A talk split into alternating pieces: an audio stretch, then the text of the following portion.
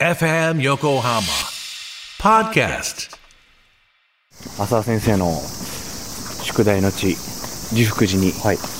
今鎌倉駅からね徒歩56分ぐらいですかねあの慈福寺は浅田先生がとても敬愛してらっしゃる中原中也さんが晩年ね住んでいた場所はい。というところで今はもうその家はないみたいなんだけど、うん。ちょっと実際にねその慈福寺入ってみようと思います、はい。これが慈福寺ですね。うんなるほど。ここからはねあの営業のため写真撮影などが禁止ですのでちょっと入ってみたいと思います。で出てからまた感想をお話しさせてください。ではちょっと慈福寺入ってみます。慈福寺から戻ってまいりました。はい。かなり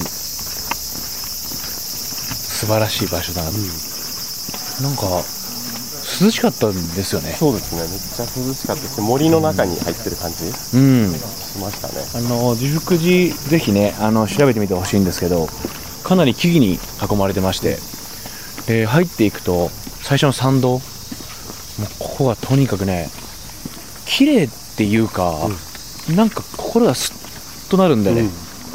この感覚って、まあ、いわゆるわびさびみたいなもんなのかな、はいはい。なんか背筋伸びるそうですね。うん、で息がしやすいみたいな感じで、その参道の美しさみたいなのはなんかちょっと直感的に感じるなと、で慈福寺周りまあもちろんお寺だからお墓もあったりするんですけど、うん。源実朝さんとかはいはい。北条政子さんとかまあそういう歴史上の偉大な人物たちみたいなところのお墓もあったりするみたいなんですけど、はい。なんかちょっとタイムスリップしたような気分にそうですね。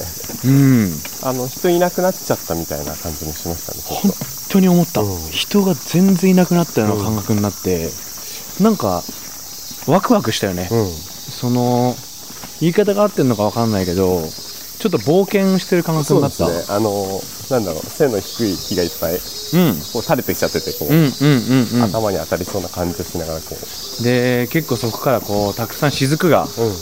落ちてきたりねちょうど雨降ってたから、その木についたうん。雫がどんどん落ちてきてまたそれも涼しさをねそうですね。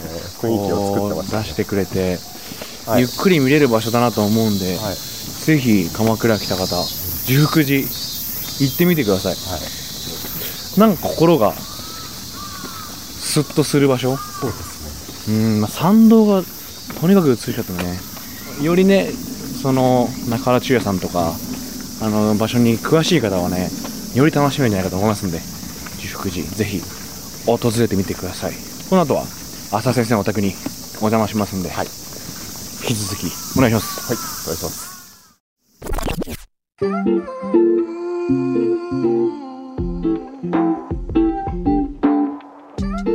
いやー浅田先生のお宅にはい。お邪魔させてもらって、はい。今お宅からはい。こう出てきたんですけど最高の時間だったね。いやー、そうですね、もう最高以外の以上の言葉は見つからないというか、あうん。の貴重なすぎる時間そうなんですよ。森谷君のテンションが高くなってるもんね。いや、そうですね、うん。はい、あのちょっと、やばいですね、もう一気に引き込まれてしまいました。ね、あんな、人柄もね、はい、なんかどうしてもさそのリモートでインタビューさせてもらってたから、もう一目お会いできればはい。嬉しいなと思って、あの今日お言葉に甘えてお邪魔させてもらったんだけど、はい。もう全然そのリモートの時の伝わってきた人柄とうん、変わらずに、はい、とにかく柔らかい。はい、でも鋭い。うん、ですごいいろんなお話聞かせてもらって、なんなら自分のなんとの？くだらない悩み相談みたいなうん、言葉でもこう乗ってくれてというか、はいこういう風にしようと思うんですとじゃあ気合い入れていこうねっていう、また頑張ろうと今日は思えた日でしたね、はい。ゆっくりも行ってきましたけど自分が中原中也さんしっかりとこう触れたことなかったんで、うん。何から中原中也さんに触ればいいですかってこうお聞きさせてもらって、うん。で先生がカバーを書いた刺繍をいただきまして、そこから僕も中原中也さんに触れていきたいと思います、これ後半熱が入りそうですね我々。いやー、ちょっとやばいですね、オーバーヒートですね。うんアウトの後半もはい。お楽しみということで、はい。ぜひ、十福寺行ってみてください。はい、よろしくお願いします。はい。ありがとうございました。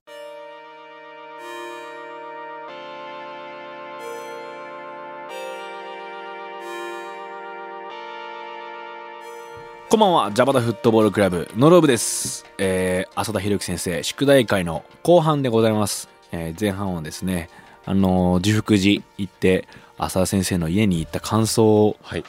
あの肝心のね、先生と話すとか取ってないっていうのが、はい。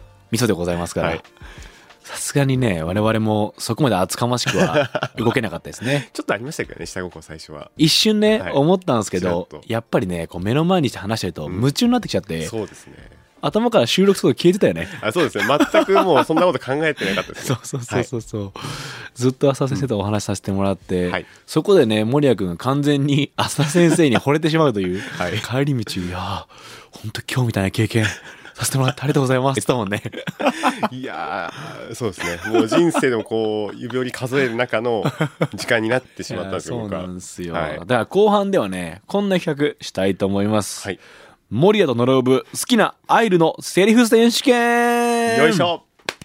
楽しそう。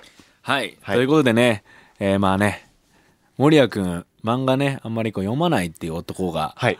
浅田先生に惚れてしまって、はい。アイルを読んでいると、はい。今もうがっつり読みはい。進めてます。読んでもらってるんですけどその中で好きなセリフ出し合ってはい。盛り上がろうよというき、はい。企画でございます、はい。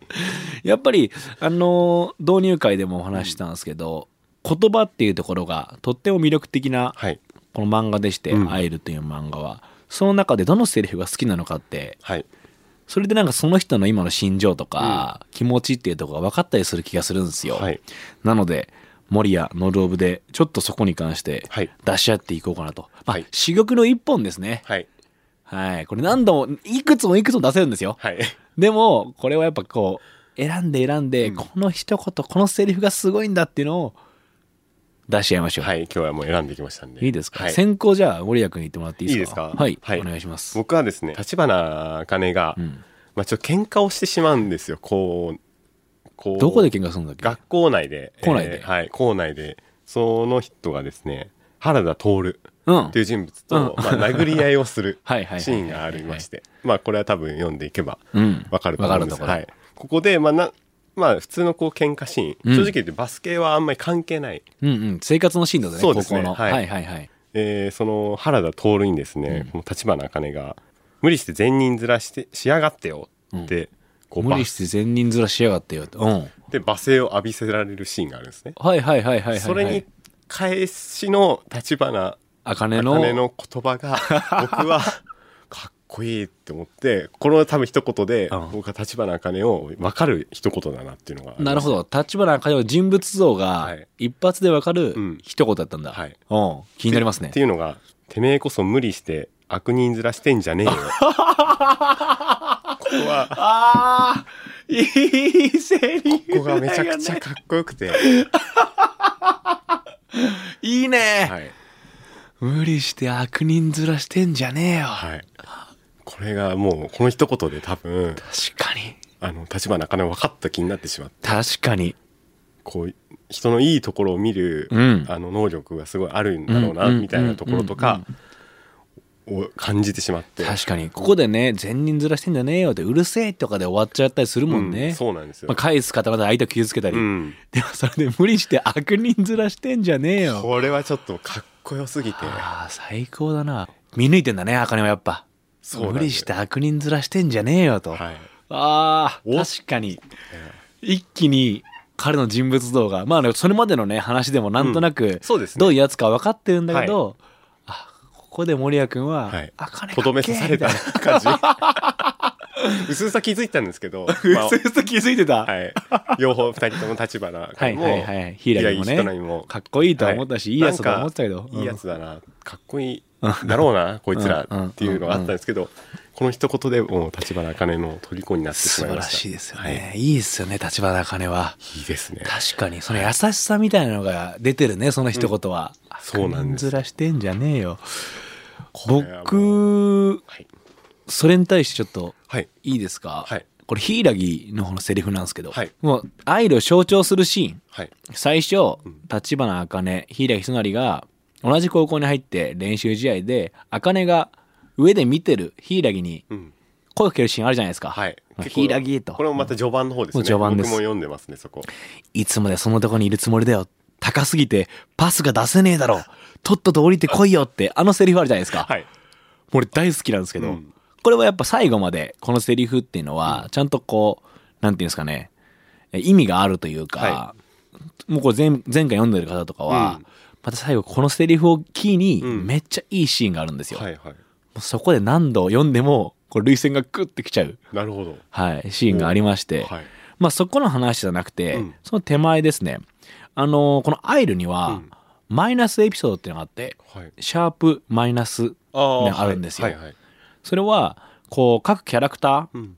ていうのをこう掘り下げるような話が書かれていて、はいそのマイナスエピソードの3うん「青い花」っていうはい。エピソードがあるんですけど、はいそれは柊がさっきこう茜から言われた「うんあのとっとと降りてこいよ」と「いつまでそんなとこにいるつもりだよ」あの、うん。あのセリフを受けた柊がどう思っていたかみたいなああ、なるほど。ことを描いてるエピソードなんです。ほう。